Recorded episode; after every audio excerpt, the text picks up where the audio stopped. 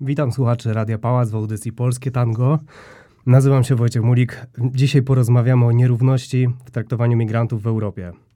Jednym pomagamy, drugich wysyłamy do obozów lub deportujemy. Jeszcze innym pozwalamy umrzeć w lesie lub na morzu. Dzisiaj jest 1 września, rocznica napadu na Polskę. To właśnie dziś, jak co roku politycy założą cudzy, ubrudzony krwią mundur i wygłoszą napisane przez kogoś teksty pokazujące, jak bardzo są empatyczni. Nasze państwo doświadczone jest mordami na obywatelach, a wojna wpłynęła na całe pokolenia. Ma prawo w związku z tym wydawać nam się, że kraj, w którym ludzie byli rozstrzeliwani w lasach, powinien współczuć migrantom zamarzającym czy głodującym również w lasach. Dlatego porozmawiamy dzisiaj o bohaterskiej pomocy humanitarnej niesionej przez rząd i Mateusza Morawieckiego.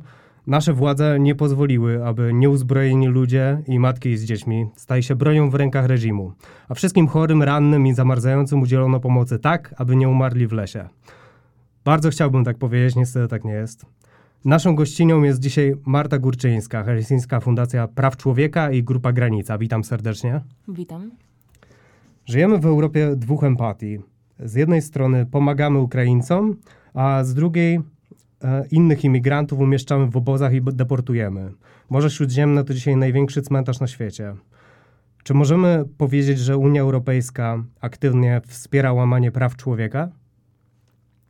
No to jest oczywiście bardzo ciekawe pytanie, natomiast ja chyba bym powiedziała troszkę inaczej. To znaczy, wydaje mi się, że w tym momencie możemy powiedzieć raczej o Europie dwóch polityk niż Europie dwóch empatii. Może dlatego, że polityka prowadzona jest, jak wiemy, na tym wysokim szczeblu przez instytucje, które są do tego powołane i które opierają się, a może raczej powinny opierać się o obowiązujące przepisy prawa. W przypadku empatii raczej tutaj możemy mówić o postawie ludzkiej i konkretnych ludzi, którzy są zaangażowani albo w niesienie pomocy, albo w nieudzielanie tej pomocy. Więc wydaje mi się, że faktycznie na poziomie unijnym mamy do czynienia z dwoma bardzo różnymi politykami w odniesieniu do osób, które uciekają z ogarniętej wojną Ukrainy i do innych osób, które przez ostatnie lata uciekały do Europy z różnych innych miejsc na świecie, też ogarniętych tymi wojnami. Tutaj faktycznie możemy porozmawiać sobie o tym, jak różne są te polityki i zadać sobie pytanie, myślę, bardzo zasadnicze, czy ma to swoje uzasadnienie. Moim zdaniem w dużej mierze nie. Chociaż oczywiście pewne różnice tutaj w traktowaniu poszczególnych osób, w zależności od ich sytuacji, mogą mieć miejsce. Natomiast na pewno nie różnice na takim podstawowym poziomie, jak zapewnienie człowiekowi prawa do życia, do godności czy do wolności osobistej. A z tym niestety w tym momencie mamy problem i na polsko-białoruskiej granicy, i na Morzu Śródziemnym. Jeżeli natomiast y, y, chodzi o, o to, czy, czy Europa wspiera łamanie praw człowieka, no tutaj niestety z dużym rozczarowaniem e, jako prawniczka, która zajmuje się tą kwestią, właśnie tymi kwestiami migracyjnymi od lat, muszę stwierdzić, że Unia Europejska przede wszystkim nie sprzeciwia się, czy nie przeciwstawia się łamaniu tych praw człowieka na europejskich granicach. I polsko-białoruska granica jest tym e, kolejnym przykładem, kiedy Unia Europejska jest bierna, kiedy wiedząc, widząc i mając ku temu dowody przedstawiane chociażby przez organizacje pozarządowe, ale nie tylko, bo też organizacje międzynarodowe, które na tej granicy były i prowadziły monitoring, nie robi nic, żeby temu prawu, e, żeby przeciwdziałać temu, temu łamaniu praw podstawowych, praw, które zawarte są w e, traktatach Unii unijnych i które powinny w Europie obowiązywać. na ochronę granic wydawane jest nawet 10 miliardów euro rocznie. Czy możemy w związku z tym powiedzieć, że jednak e, jest to świadoma polityka Unii Europejskiej? Zdecydowanie tak. Zdecydowanie, tak jak obserwujemy sobie to, jak ta polityka wygląda i jak się kształtowała przez ostatnie lata, to widzimy taki niepokojący trend polegający na tym, że ta polityka migracyjna i azylowa jest coraz bardziej restrykcyjna. To znaczy, coraz bardziej nastawiona jest na ochronę granic, powiedziałabym, za wszelką cenę, czyli kosztem ludzkiego cierpienia, a nawet ludzkiego życia. Po drugie, na skuteczne deportowanie tych osób, które zdaniem e, odpowiednich urzędników nie kwalifikują się do tego, żeby otrzymać jakąś formę e, ochrony w Unii Europejskiej. E, I no właśnie inwestowaniu w cały ten sprzęt, treningi ludzi i całą tą infrastrukturę graniczną, która ma na celu odpychanie tych osób, które potencjalnie mogłyby poszukiwać ochrony, e, z których oczywiście część do tej ochrony by się kwalifikowała, E, od naszych granic. I to chociażby pokazują przyjęte e, dokumenty polityczne. Dwa lata temu Komisja Europejska przedstawiła nowy pakt w zakresie azylu i migracji, pakt bardzo długo oczekiwany, w którym to pakcie miały być przedstawione nowe standardy, czy nowe, nowa ścieżka postępowań, czy, czy, czy w ogóle prawa azylowego w Unii Europejskiej. I taki dokument, który został przedstawiony i który już we wstępie mówi dużo o solidarności, o humanitarnym podejściu, o konieczności ochrony życia ludzkiego, jak się wczytamy później w treść tego dokumentu, no to właściwie widzimy, że tam jednak nacisk jest kładziony na zupełnie inne wartości i na zupełnie inne kwestie, czyli właśnie to odpychanie, e, trzymanie w zamknięciu tych osób, które stawiły się na granicy do czasu, aż ich sprawy zostaną rozpatrzone i następnie skuteczne deportowanie tych osób z Europy. E, no ten pakt spotkał się z bardzo szeroką krytyką ze, ze strony środowisk e, prawno-człowieczych. I to nie dlatego, że my stoimy na stanowisku, że nikogo z Europy deportować nie wolno i że każda osoba tutaj powinna otrzymać prawo do, do zamieszkania w Europie, tylko my chcielibyśmy widzieć, że e, takie pakty, dokumenty polityczne czy prawo odzwierciedla ducha Unii Europejskiej, w którym jasno i, i dosyć wyraźnie, wielokrotnie w różnych traktatach jest powtarzane ochrona praw człowieka, ochrona przed torturami, e, poszanowanie godności ludzkiej, e, zasada wolności osobistej, e, która ma mieć pierwszeństwo przed zatrzymywaniem ludzi czy e, pozbawianiem ich wolności. I tego niestety w tej polityce nie widać i w tym kierunku właśnie ta polityka niestety takim coraz bardziej restrykcyjnym idzie. Tak, priorytetem na dzień dzisiejszy jest deportacja. Dlatego obecna polityka też graniczna porównywana bywa do niewolnictwa i kolonializmu. E, jednak 80% nawet z tych 10 miliardów przeznaczanych na ochronę granic trafia do czterech największych e, e, firm wojskowych w Europie. Czy Europa zamieniła się w twierdzę, budowanie murów i ochrona granic zamieniło się w biznes? No to znowu, to jest bardzo zasadne pytanie, na które próbuje odpowiedzieć cała rzesza dziennikarzy śledczych, którzy badają te wszystkie powiązania właśnie między tymi firmami, które zajmują się czy to stawianiem, czy później utrzymywaniem tej infrastruktury granicznej i faktycznie te różne powiązania tam znajdują. E, więc jest to zdecydowanie coś, co stanowi niezwykłą groźbę dla, dla praw człowieka, e, bo jeżeli oddajemy w ręce prywatnych firm tak ważkie kwestie, jak właśnie ochrona życia ludzkiego, e, to niestety no, skutki tego mogą być tragiczne i zresztą widzieliśmy to niejednokrotnie. Wiemy, czym się kończą na przykład, czym się kończy polityka oddawania kwestii deportacji właśnie prywatnym firmom, to jest przykład Wielkiej Brytanii, albo na przykład przykład Stanów Zjednoczonych, gdzie różnego rodzaju prywatne firmy zajmują się różnymi działaniami, które, mm, które no, w efekcie właśnie mogą prowadzić do naruszania i nieraz prowadziły do naruszania praw, e, praw jednostki. Więc tutaj y, y, y, zdecydowanie grupy czy organizacje zajmujące się ochroną praw człowieka przestrzegają przed właśnie łączeniem tego biznesu z tak wrażliwymi kwestiami i oczywiście e, no ja też stoję na stanowisku, że tutaj e, to, to jest bardzo niebezpieczne. Natomiast no już niezależnie od tego, kto tą jakby politykę prowadzi, czy są to prywatne firmy, czy jakieś instytucje państwowe, państwowe, to widzimy faktycznie taki kierunek, to znaczy dozbrajanie się, mm, e, mm, zamykanie się w tej tak zwanej twierdzy Europa, e, przy jednoczesnym całkowitym ignorowaniu przyczyn tych migracji, z którymi dzisiaj mamy do czynienia. To znaczy skupianiu się wyłącznie na tych niewygodnych dla nas, czy może um, takich, z którymi nie do końca wiemy, co zrobić, efektach tego stanu rzeczy, stanu właściwie dzisiejszego świata, bo to, co się dzieje na granicach, moim zdaniem, jest po prostu odbiciem tego, tej kondycji e, naszych czasów, e, zamiast przyjrzeć się i zacząć poważnie dyskutować nad przyczynami tego stanu rzeczy. E, wiemy, co się dzieje na świecie w zakresie, mm, e, w zakresie zmian klimatycznych, jak to wpływa. Słyszymy przecież dzisiaj o e, powodziach w Pakistanie i wiemy, że one są właśnie skutkiem zmian klimatycznych, do których jednak jakby nie patrzeć, to nie Pakistan przyczynił się w największym stopniu, ale to te państwa najbogatsze. Tutaj wspominasz też o kolonializmie czy neokolonializmie. Bardzo wiele z tych, z tych powiedziałabym, powodów migracyjnych jest ściśle powiązanych z tym, w jakim stanie te państwa, które były byłymi koloniami e, państw no, dzisiaj bardzo zamożnych, zostały zostawione, w jak e, zdestabilizowanym stanie one się dzisiaj znajdują i do jak masowych naruszeń praw człowieka tam dochodzi, właśnie ze względu na tą politykę, która była i jest prowadzona przez te państwa tak zwanej globalnej północy. Więc my się musimy nad tym zacząć zastanawiać i prowadzić moim zdaniem bardziej sprawiedliwą politykę migracyjną, opartą jednak o współdzielenie odpowiedzialności i solidarność, a nie stawianie coraz wyższych murów. A czy budując mury Unia Europejska doprowadziła do magicznego zniknięcia uchodźców, czy paradoksalnie jej działania doprowadziły do rozkwitu rynku przemytników, z którym rzekomo walczy? No właśnie, i to jest to, co dokładnie wychodzi właściwie w każdych badaniach, które są prowadzone na temat migracji.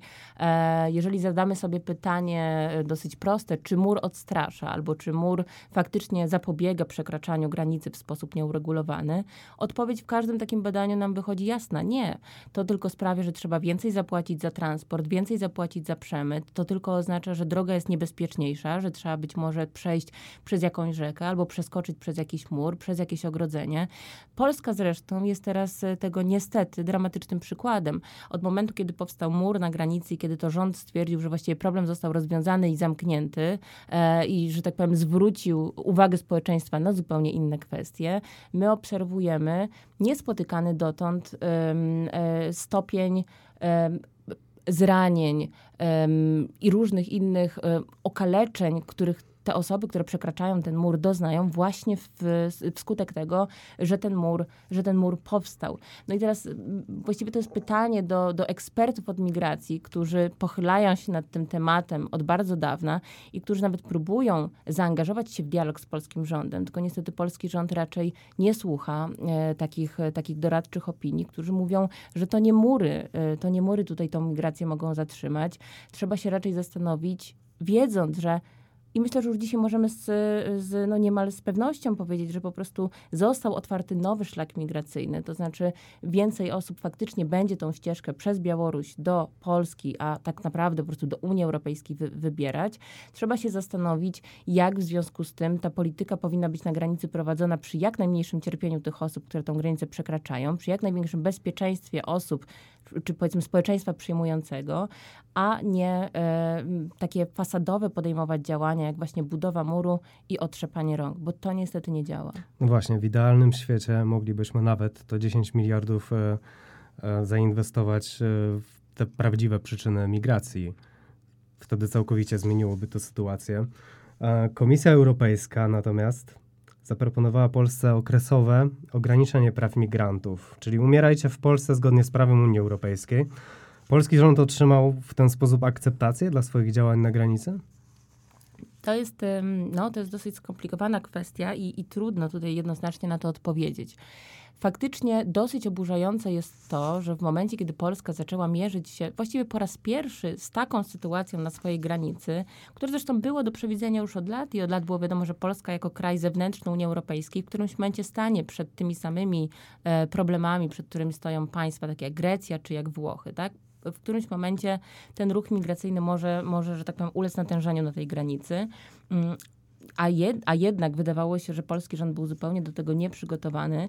Unia Europejska natomiast e, faktycznie m, przedstawiła taką propozycję, jak ten problem można by, e, można by może nawet nie tyle rozwiązać, co jak wesprzeć polski rząd w radzeniu sobie z tym problemem, ale te rozwiązania były absolutnie y, poniżej krytyki, jeżeli chodzi właśnie o te standardy ochrony praw człowieka. To znaczy, one stawiały na pierwszym miejscu w ogóle nie człowieka, tylko e, zdaje się wygodne zamiecienie tego Wygodna programu. deportacja. Dokładnie, pod dywan przez, przez, przez polskie władze.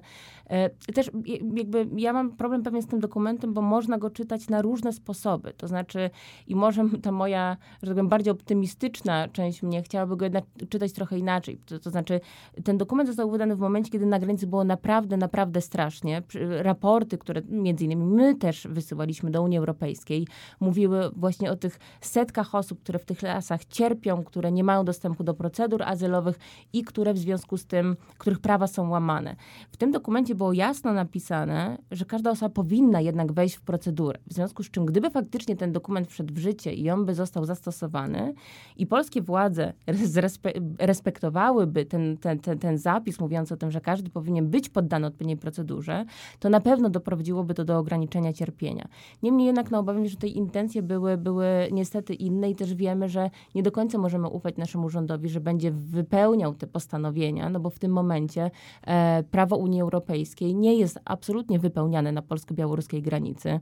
To prawo, które mamy obecnie, zresztą ono już w wystarczający sposób chroni te osoby migrujące. To znaczy mówi jasno o tym, że każda osoba musi mieć dostęp do procedury, jej sprawa musi być zbadana, e, nie może być arbitralnie zatrzymana, nie może być e, na pewno bezprawnie wypchnięta do Białorusi bez przeprowadzenia tych odpowiednich postępowań.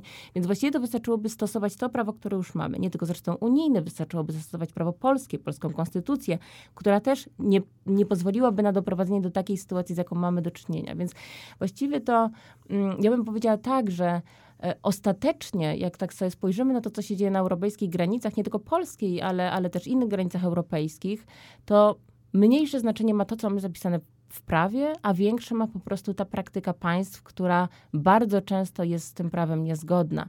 Więc tutaj Unia Europejska podejmuje różne działania, powiedziałabym, polityczne. Myślę, że to też miało pewien taki cel, żeby trochę ułagodzić ten polski rząd, dojść do jakiegoś kompromisu, może do jakiegoś tutaj porozumienia, ale ostatecznie to i tak wszystko zależałoby od tego, czy polski rząd zdecydowałby się respektować te, te, te zapisy, a co do tego, tak jak mówię, ja nie mam żadnej pewności. E, a wiem, że może w tej kwestii mm, to pewien dylemat, ale e, załóżmy, że rząd, e, załóżmy, że rząd pomaga uchodźcom. Czy kryzys związany na przykład z uchodźcami, z uchodźcami z Ukrainy, jak i wcześniejsze kryzysy migracyjne nie pokazały nam jednak, że nawet gdyby państwo zachowywało się w odpowiedni sposób, że jednak organizacje obywatelskie i ludzie zawsze pomogą lepiej niż państwo? No i właśnie to jest może ta różnica, że ta empatia, od której zaczęliśmy tą rozmowę, właśnie tkwi w ludziach, y, a nie w instytucjach, czy nie w państwie jako takim. I to ona faktycznie jest zawsze tym największym poruszycielem pomocy i wsparcia, które widzimy na różnych granicach przy okazji różnych kryzysów. I to jest w ogóle niesamowite, dlatego że pomimo, że można opowiadać naprawdę dramatyczne i okropne historie o tym, co się dzieje na polsko-białoruskiej granicy i to jest oczywiście wszystko prawda, to też ja myślę, że tam mieliśmy do czynienia z i wciąż mamy do czynienia y, z drugiej strony z najbardziej bezinteresownymi, empatycznymi, heroicznymi postawami zwykłych obywateli i obywatelek, którzy w swojej niezgodzie na to, co się dzieje na tej granicy, postanowili na tą granicę przyjechać albo już tam byli i po prostu pomagać, nieść tą pomoc w lasach, pomimo tego, że po pierwsze muszą się liczyć obecnie z kryminalizacją, to znaczy z e, niestety prawdopodobnym postępowaniem karnym, który może ich spotkać za to, co robią, no a po drugie oczywiście z konsekwencjami osobistymi. Wiemy, że dużo osób dzisiaj mierzy się z syndromem stresu po jednorazowego po roku pomagania w lesie w tak ciężkich warunkach.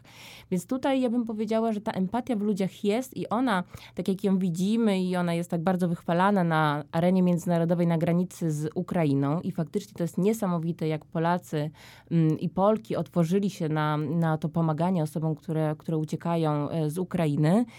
Tak samo ja tutaj y, zawsze chciałabym podkreślać y, i staram się to robić, że tak samo dużo serca widzieliśmy na granicy białoruskiej. Tak samo dużo serca i właśnie tej empatii, bezinteresownej pomocy widzimy na granicy grecko-tureckiej, y, włoskiej. Mamy te wszystkie organizacje, wolontariuszy, aktywistów, którzy poświęcając własny czas i własne środki, jeżdżą na te granice, wypływają na szerokie morze i ratują te osoby, które, które mogą takiego ratunku potrzebować. Więc ta empatia jest i ja myślę, że w ogóle ta polityka prowadzona na granicach nie przekreśla tej empatii ona wcale nie świadczy o tym, że my jesteśmy nieempatyczni. Ona niestety świadczy o tym, że po prostu polityka potrafi dużo zmienić, potrafi wpłynąć na nas. E, porównanie zresztą tych dwóch granic białoruskiej i ukraińskiej to pokazuje na granicy z Ukrainą. Ta pomoc pomoc była od samego początku pochwalana przez rząd, e, wspierana. Nawet jeżeli rząd na samym początku nie robił może zbyt dużo, to przynajmniej nie utrudniał te, niesienia tej pomocy przez osoby, które chciały tę pomoc nieść. Na granicy z Białorusią, jak wiemy, było zupełnie inaczej. Osoby pomagające były i są nadal e, nazywane zdrajcami, e, ruskimi onucami, e, głupcami, jak to ostatnio nasz prezydent nawet powiedział w swoim przemówieniu. Więc oczywistym jest, że ta pomoc będzie tam mniejsza. Nie każdy ma w sobie tyle ani siły, ani motywacji, żeby jakby wbrew tym wszystkim, że tak powiem, słowom i wbrew tym działaniom rządu, które polegają na utrudnianiu niesienia pomocy, tą pomoc dalej nieść. Także myślę, że empatia w nas jest i ja w to y, absolutnie wierzę. Polityka niestety. Ja, ja też głęboko wierzę w to, że empatia w nas jest, natomiast Myślę, że jakikolwiek problem z nią związany może wynikać z brakiem dostępem do, dostępu do informacji. Kryzys na granicy to też ludzie wprowadzani w błąd, zarówno uchodźcy, jak i widzowie karmieni propagandą publicznej telewizji. Zdaniem rządu migranci powinni umrzeć, dlatego że zostali oszukani. Czy nadal codziennością dla migrantów są nieludzkie i nielegalne pushbacki? Niestety tak. Ja w ogóle mm, bardzo ubolewam nad tym, że zostaliśmy tak bardzo spolaryzowani e, właśnie na tle te, te, tego kryzysu na polsko-białoruskiej granicy.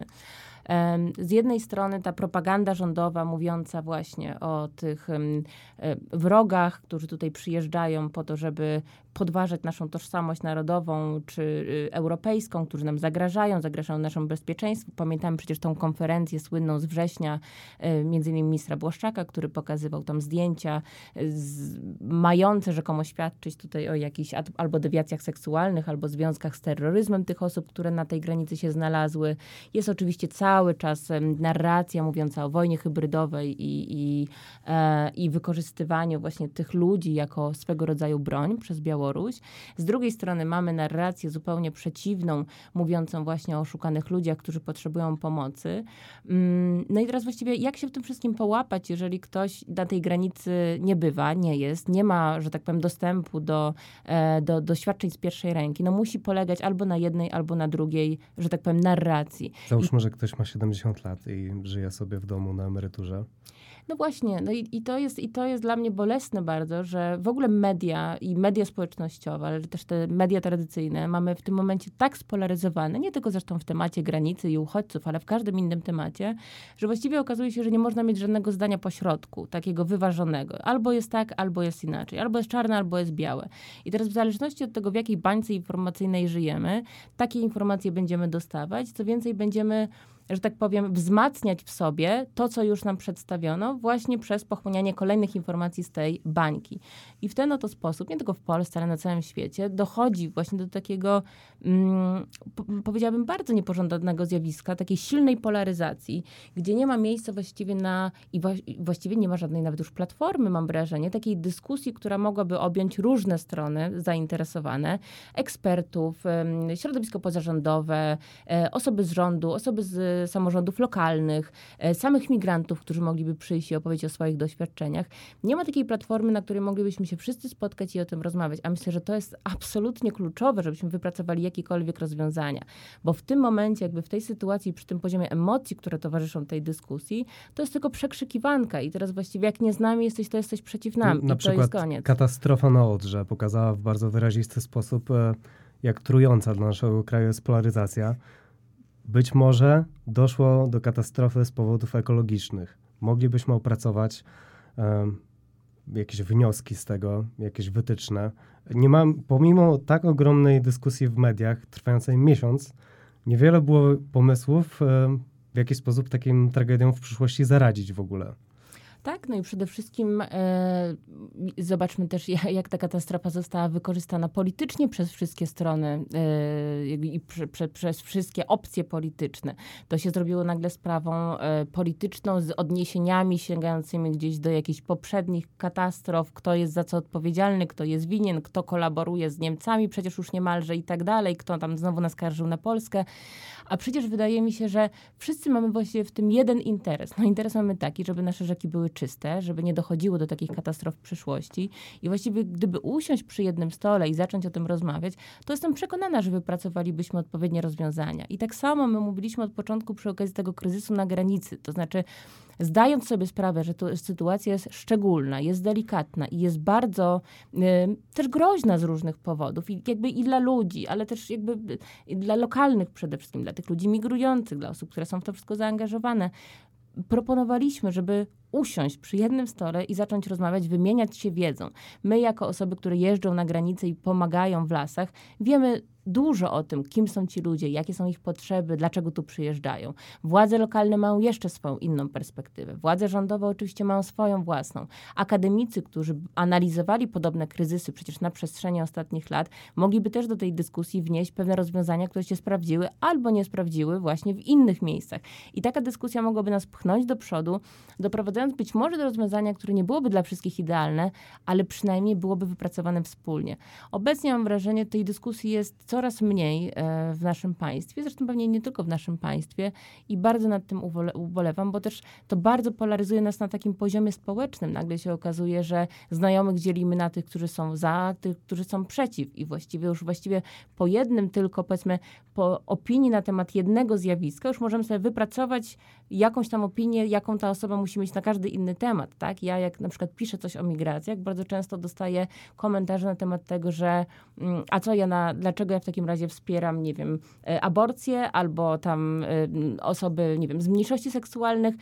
Jakby zakłada się od razu, że to wszystko idzie ze sobą w parze. Myślę, że jesteśmy jednak bardziej zniuansowani jako społeczeństwo niż to i mój, powinniśmy sobie zacząć może, e, powinniśmy zacząć na ten temat rozmawiać i też szanować swoje, swoje, swoje opinie na różne tematy.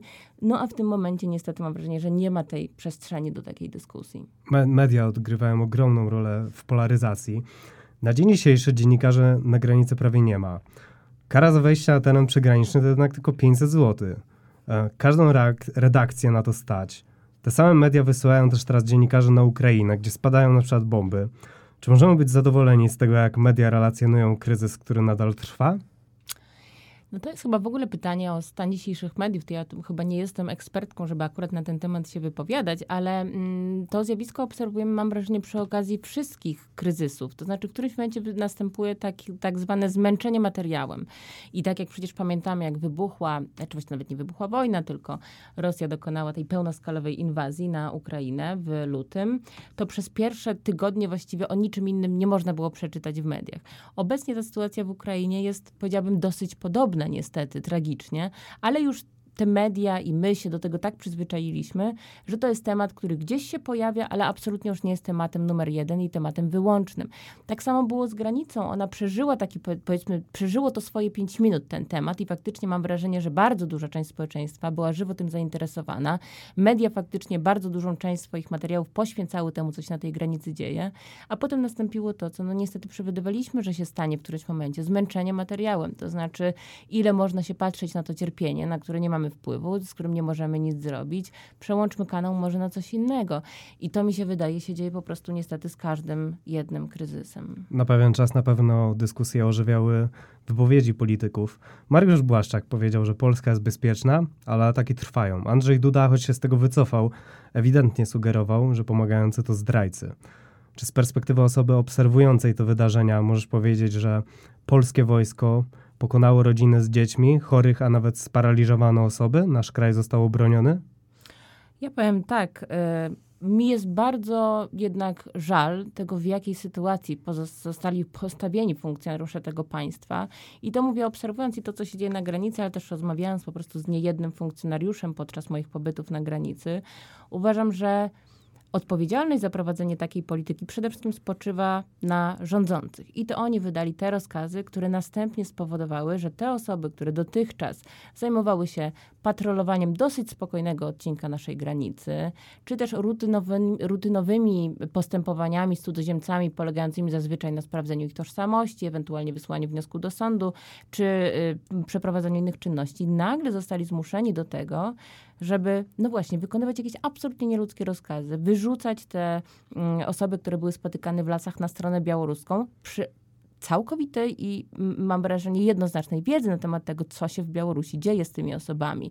E, osoby chore, wyczerpane, nawet jeżeli funkcjonariusze jakoś tam koili sobie te swoje sumienia, dając im na drogę batonik wysokoenergetyczny, bo tak bardzo często było wzmiankowane w mediach społecznościowych Straży Granicznej, to jednak myślę i jestem przekonana, że mieli bardzo duży zgrzyt z tym, że tak powiem, moralny, wykonując tego typu rozkazy. Więc przede wszystkim jest, uważam, że to jest bardzo niesprawiedliwe i w ogóle też bardzo demoralizujące, w ogóle dla nas jako dla społeczeństwa, że służby są zmuszane do wykonywania nieludzkich rozkazów i w dodatku rozkazów niezgodnych z prawem. Ale też wiemy, że to nie jest pierwszy raz. Myślę, że te osoby, które zostały wysłane do pacyfikowania strajków kobiet e, jakiś czas temu, również e, są, że tak powiem, w pewnym sensie ofiarami tych, tych decyzji rządzących, które za tym stały. Natomiast z drugiej strony oczywiście mam świadomość tego i oczekiwałabym tego jako nie tylko prawniczka, ale w ogóle jako obywatelka, że jeżeli funkcjonariusz tego państwa jest zmuszony do wykonania rozkazu niezgodnego z prawem, to powinien wy odmówić jego wykonania, tak? I to jest zapisane w prawie e, e, i taki jest i obowiązek, i prawo takiego, takiego funkcjonariusza. Z trzeciej strony, jak już chcemy iść dalej, to wiemy, że to wymaga pewnego heroizmu, tak? To są osoby, które mają określoną pracę, swoją rodzinę, to są często osoby akurat tam będące, które są członkami lokalnych społeczności i oczywiście byłoby mm, to z ich strony pewnym heroizmem, zwłaszcza w tym systemie, w jakim żyjemy i bez powiedzmy gwarancji tego, że taka osoba dostanie następnie ochronę za to, że, mm, że właśnie odmówiła wykonania tego rozkazu, to zrobiły. Więc to jest bardzo trudne pytanie. Więc tak jak mówię, przede wszystkim uważam, że to jest bardzo szkodliwe dla nas wszystkich w ogóle jako społeczeństwa, że służby są zmuszone do takich rzeczy. Bardzo szkodliwe dla, dla nich jako ludzi również. I zresztą czytaliśmy nieraz wywiady anonimowe oczywiście z członkami służb, którzy mówili o tym, że dla nich jest to trudna służba i moralnie bardzo powiedziałabym kontrowersyjna.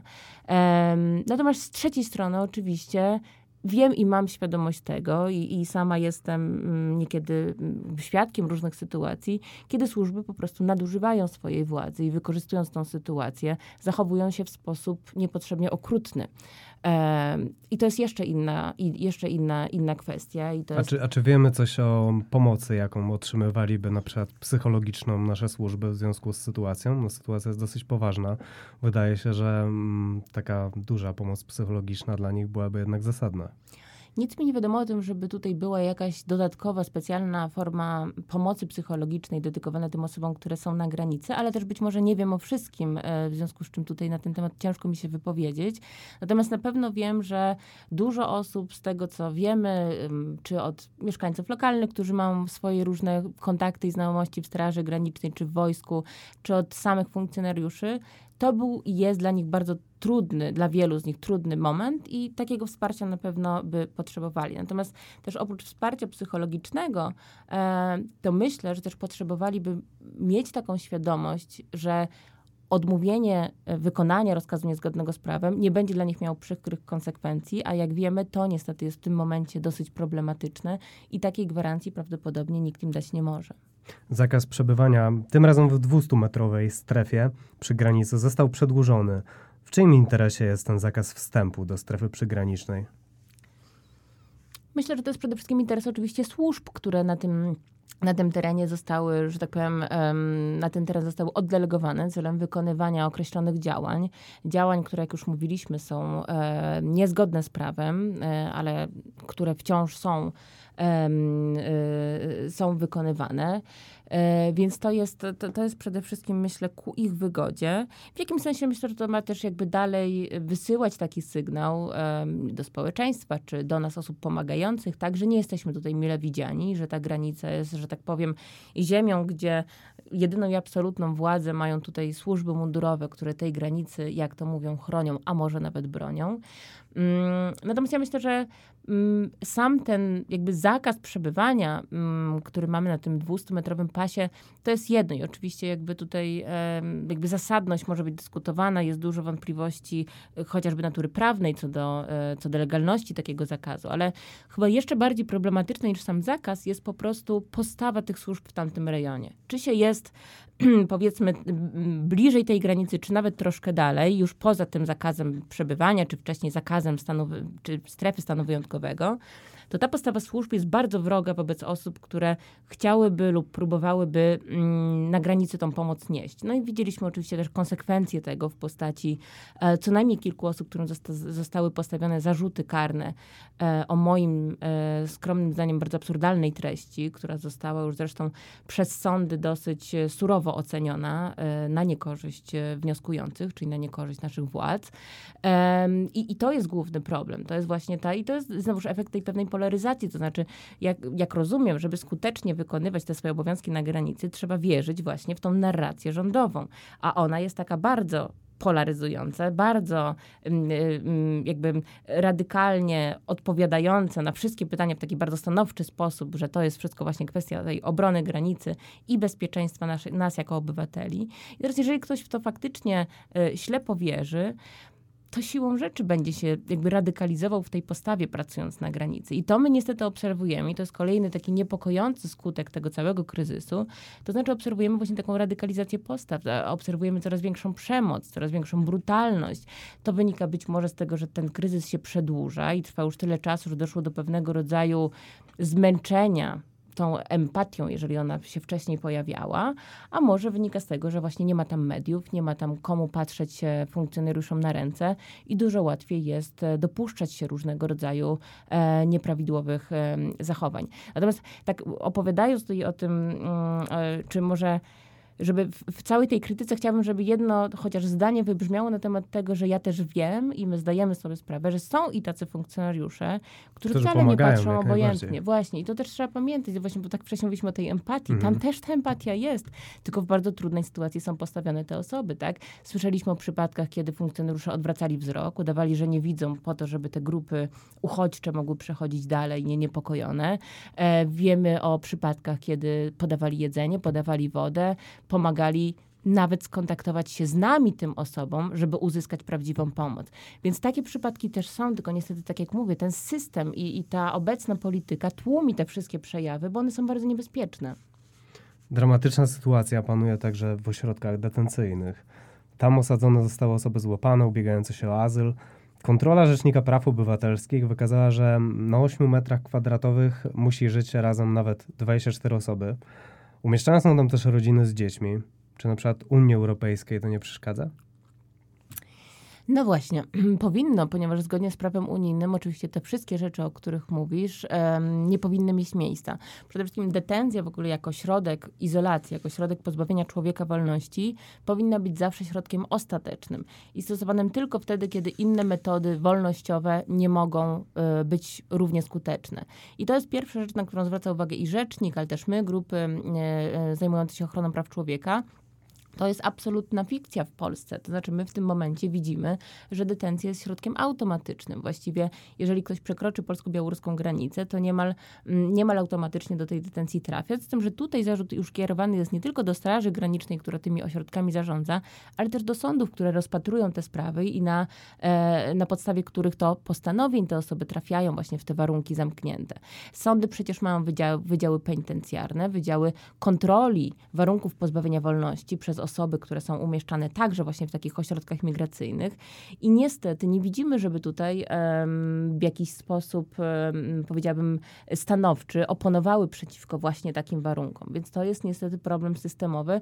Zresztą obecny nie od dzisiaj. Oczywiście on teraz jest wzmożony, teraz się o nim więcej mówi w związku z kryzysem na granicy z Białorusią, ale my już co najmniej jak ja pamiętam od 10 lat, a pewnie jeszcze od, od kilkunastu lat zwracamy uwagę na to, że w Polsce problem z umieszczaniem przede wszystkim rodzin z małymi dziećmi w tych ośrodkach jest problemem, którym absolutnie należałoby się zająć, ale którym nikt się zająć nie chce.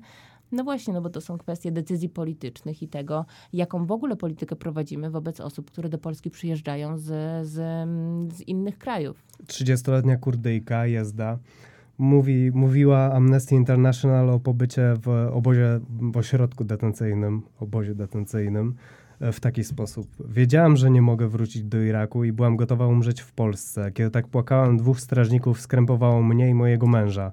Związało nam ręce za plecami, a lekarz dał nam zastrzyk, który sprawił, że byliśmy bardzo słabi. Nie byłam w pełni świadoma, ale słyszałam krzyk i płacz moich dzieci, które były z nami w pokoju. Ile czasu obecnie migranci mogą pozostawać zamknięci w ośrodku detencyjnym? W skrajnych przypadkach prawo pozwala na umieszczanie takich osób w ośrodkach nawet do dwóch lat. E, więc to jest oczywiście bardzo długi okres czasu. E, są państwa w Unii Europejskiej, gdzie takie środki, no właśnie te najbardziej rygorystyczne środki pozbawienia wolności w celu deportacji człowieka do jego kraju pochodzenia trwają zazwyczaj tam powiedzmy przez tydzień czy dwa, a nawet może kilka dni lub kilka godzin przed samą deportacją. U nas to jest nawet do dwóch lat procedur. Najpierw to jest często procedura azylowa, później procedura deportacyjna, kiedy taka osoba może być umieszczona w takim ośrodku. I też trzeba sobie uświadomić, co to w ogóle oznacza. Akurat tutaj ta historia mm, tej Irakijki dosyć dobrze to obrazuje. To znaczy, i na to też zwraca uwagę Rzecznik Praw Obywatelskich. Te osoby mają bardzo małą świadomość w ogóle swoich praw, swojej sytuacji, dlaczego są w tym ośrodku, ile w tym ośrodku będą. Sądy co trzy miesiące decydują o przedłużeniu im tego pobytu, czyli właściwie nie wiadomo, kiedy ten pobyt się skończy, a wiadomo, że takiego psychicznego punktu widzenia dużo łatwiej się znosi jednak takie rzeczy, jeżeli mamy pewien określony, pewną datę, kiedy z tego miejsca wyjdziemy, tak? Tutaj tego nie ma. Część osób też nie, nie może skontaktować się z rodzinami. E, niektórzy nawet wspominają, że w swoich krajach, nawet w bardzo rygorystycznych więzieniach, mieli do tego prawo. Czy kontakt, a czy my na przykład możemy skontaktować się z tymi ludźmi przebywającymi w obozach detencyjnych? No, problem właśnie z tym kontaktowaniem się ze światem zewnętrznym y, nie dość, że jest poważny, to jeszcze przybiera na sile. Ostatnio nawet y, naszym y, psychologom współpracującym z organizacjami pozarządowymi odmawiane jest prawo wejścia do tych ośrodków i widzeń z tymi osobami, które są w nich osadzone. Co do zasady powinno być tak, że taka osoba ma możliwość zaaplikowania czy złożenia wniosku o to, żeby ktoś z jej bliskich mógł taką osobę odwiedzić, więc można by oczywiście się o to ubiegać, ale za każdym razem jest to decyzja y, naczelnika takiego ośrodka i różnie z tymi zgodami po prostu e, naczelnik bywa. za każdym razem ma prawo do, Może z jakiegoś odmówić. konkretnego powodu do odmówienia. Tak, Oni w teorii dokładnie. posiadają prawo do odwiedzenia ich, ale w rzeczywistości nie jest to wykorzystywane. No i przede wszystkim też y, chodzi o kontakt najczęściej jednak z osobami, które pozostały w kraju pochodzenia, z rodzinami czy z bliskimi, e, który jest możliwy no, tylko przez internet w dzisiejszych czasach. A z tym internetem, jak wiemy, bywa różnie. Jest bardzo mało komputerów, często ten zasięg po prostu nie działa. E, są różnego rodzaju awarie i te osoby często przez wiele dni lub tygodni są pozbawione możliwości takiego kontaktu, co no, tym bardziej jakby wpływa niszcząco na, na, na ich stan psychiczny, więc ten stan psychiczny generalnie jest oceniany bardzo słabo tych osób, które w tych ośrodkach są. I tutaj znowu, no my cały czas mówimy, że oczywiście przede wszystkim chodzi o dobrostan tych osób zatrzymanych, bo jako, że są umieszczone w warunkach pozbawienia wolności, to Polska ponosi całkowitą odpowiedzialność za ich stan i za to, jakie warunki tam te osoby mają. Ale też druga rzecz i druga strona tego medalu jest taka, że ja myślę, że dużo łatwiej byłoby też funkcjonariuszom, którzy w tych ośrodkach pracują, naczelnictwu, w ogóle osobom, które są odpowiedzialne za te ośrodki, gdyby te osoby były w lepszym stanie, gdyby miały dostęp do psychologa, gdyby rozumiały powody, dla których są umieszczone, albo wiedziały na ile czasu, tak? Także to są, to są wszystko jakby rzeczy, które są z, jakby z korzyścią dla nas wszystkich i, wszystkich. I właściwie nie wiadomo, dlaczego e, do dzisiaj ten stan patologiczny trwa i nie jest w żaden sposób e, e, poprawiany. Zanim znajdą się w ośrodku, migranci zostają oczywiście złapani przy granicy pod osłoną nocy. Żeby było jasne, też oczywiście wspomnieliśmy tutaj, że wielu żołnierzy jak najbardziej posiada w tej kwestii zdecydowanie empatię, no i też wykonują oni po prostu swoją pracę. Natomiast migranci są wywożeni bez świadków do lasu w nocy, niektórzy nawet trzydziestokrotnie. Czy możemy powiedzieć, że przez pushbacki to rząd polski ma krew na rękach? Pushbacki obserwujemy od samego początku tego kryzysu i obserwujemy do dzisiaj. E, pod tą może niewinną nazwą pushback kryje się naprawdę dramatyczna, e, e, dramatyczna operacja, do której dochodzi, no właśnie, w środku niebezpiecznego lasu, bardzo często w nocy, e, bez sprawdzenia, kto właściwie, z kim mamy do czynienia, co to jest za osoba, czy ona być może na przykład nie ma jakiegoś członka rodziny, który jest w innym miejscu w tym momencie, w tymże lesie. E, w związku z tym obserwowaliśmy przypadki rozdzielania rodzin, rozdzielania dzieci od rodziców, e, wydalania z Polski właśnie w ten sposób samotnych dzieci, które podróżują bez rodziców i w związku z tym są oczywiście bardzo narażone na zjawisko handlu ludźmi czy wykorzystania. E, więc to jest operacja, która jest absolutnie niehumanitarna, pozbawiająca człowieka godności, sprawczości, możliwości decydowania o swoim losie, bardzo często w okrutny sposób, przy jednoczesnym na przykład niszczeniu telefonów, żeby te osoby nie mogły się potem z nikim skontaktować, nie mogły nagrać tego, co je spotyka, przy zabieraniu im plecaków, często przy przemocy fizycznej e, i przez niebezpieczne miejsca, tak, przez druty są prze, przerzucane, czy teraz przez te różne tam furtki w, tym, w tymże murze, przez bagna, przez rzeki niestety i to też mieliśmy udokumentowane przypadki zmuszania ludzi w listopadzie do wchodzenia do rzeki i prze, przepływnięcia tej rzeki na stronę białoruską. Więc to jest absolutnie, i to już samo w sobie jest torturą, to już jest nieludzkim traktowaniem i za to całkowicie odpowiedzialność ponosi polski rząd. Tutaj co do tego nie ma wątpliwości. Jeżeli ktokolwiek w tym lesie umiera na skutek tego rodzaju polityki, to jest to odpowiedzialność tych, którzy tam politykę prowadzą. I tutaj niestety taką odpowiedzialność podnosi polski rząd za te śmierci. E, moim zdaniem te śledztwa powinny doprowadzić do ustalenia konkretnych osób, konkretnych funkcjonariuszy, którzy dokonali właśnie tego typu przepchnięcia osoby nielegalnego na drugą stronę granicy i pociągnięcie tych osób do odpowiedzialności. I mam nadzieję, że tak się kiedyś stanie. Tak, choćby z tego powodu, że ci funkcjonariusze rzucają cień na tych, którzy spełniają swoje obowiązki w sposób należyty. Y, w związku z całą sytuacją też coraz więcej e, mieszkańców strefy przygranicznej pomaga migrantom, wykazując się jednak tą empatią. To, co mnie niepokoi od początku, to postawa wielu organizacji humanitarnych. WOŚP, Polska Akcja Humanitarna, PCK, Caritas. Czy te organizacje zdecydowały się na minimalistyczną pomoc ze względu na strach przed obcięciem państwowych funduszy? No, to jest dobre pytanie. E, my od samego początku zastanawiamy się i zresztą głośno pytamy o to, dlaczego na pograniczu nie ma organizacji humanitarnych, profesjonalnych organizacji, w których statucie leży niesienie pomocy humanitarnej w przypadku katastrof czy różnego rodzaju nieszczęść, do których, jak wiemy, dochodzi w tym momencie na pograniczu i które przede wszystkim mają zasoby, środki i ludzi odpowiednio wyszkolonych do tego, żeby w takich sytuacjach nieść pomoc. Prowadziliśmy rozmów od początku kryzysu bardzo wiele z różnymi organizacjami. Te rozmowy zazwyczaj utykały w martwym punkcie, ponieważ no właśnie, polski rząd nie chce współpracować, polski rząd nie wyraża zgody, w związku z czym te organizacje ostatecznie nie decydowały się na wejście w teren. Te, które się zdecydowały, zrobiły to, że tak powiem, w wersji minimum, na przykład pomagając nam otworzyć magazyn, zaopatrzając nas w niektóre rzeczy, ale żadna z tych organizacji nie zdecydowała się na to, żeby wejść do tego lasu, zacząć szukać tych osób, które mogą potrzebować pomocy medycznej i humanitarnej i tej pomocy bezpośrednio udzielać.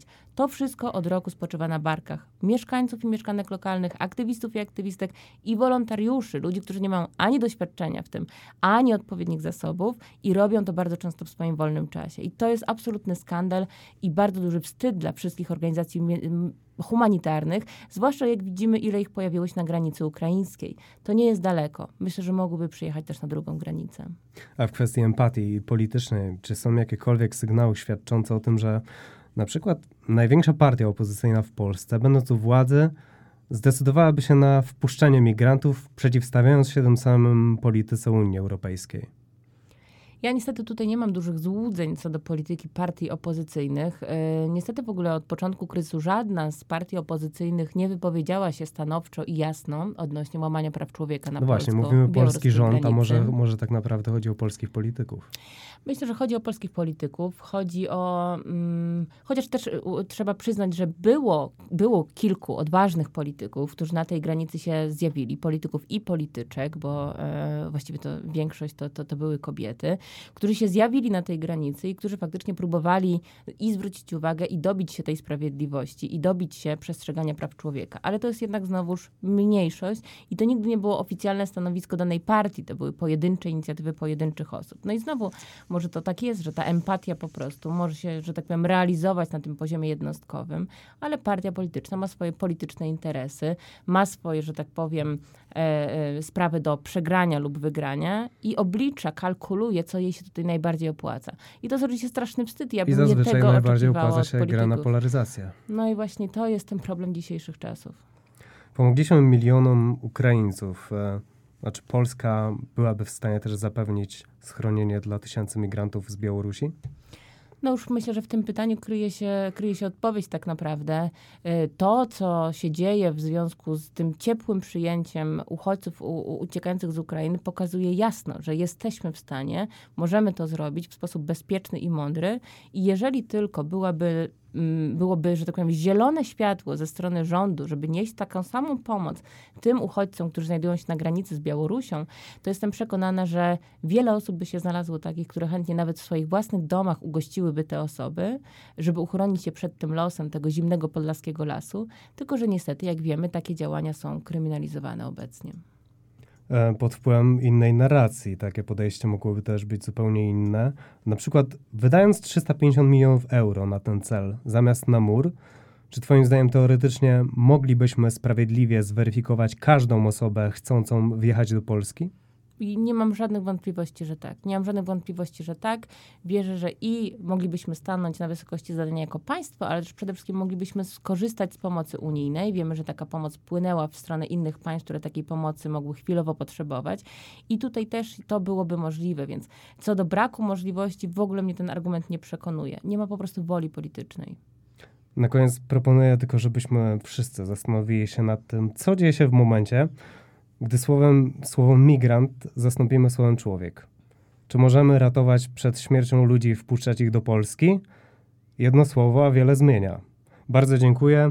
Naszą gościną była dzisiaj Marta Górczyńska, Helsińska Fundacja Praw Człowieka i Grupa Granica. Bardzo dziękuję. Dziękuję. dziękuję. Ja nazywam się Wojciech Mulik, a słuchaliście audycji Polskie Tango. Audycję realizował Krzysztof Tyczyński. Do usłyszenia w następnych odcinkach.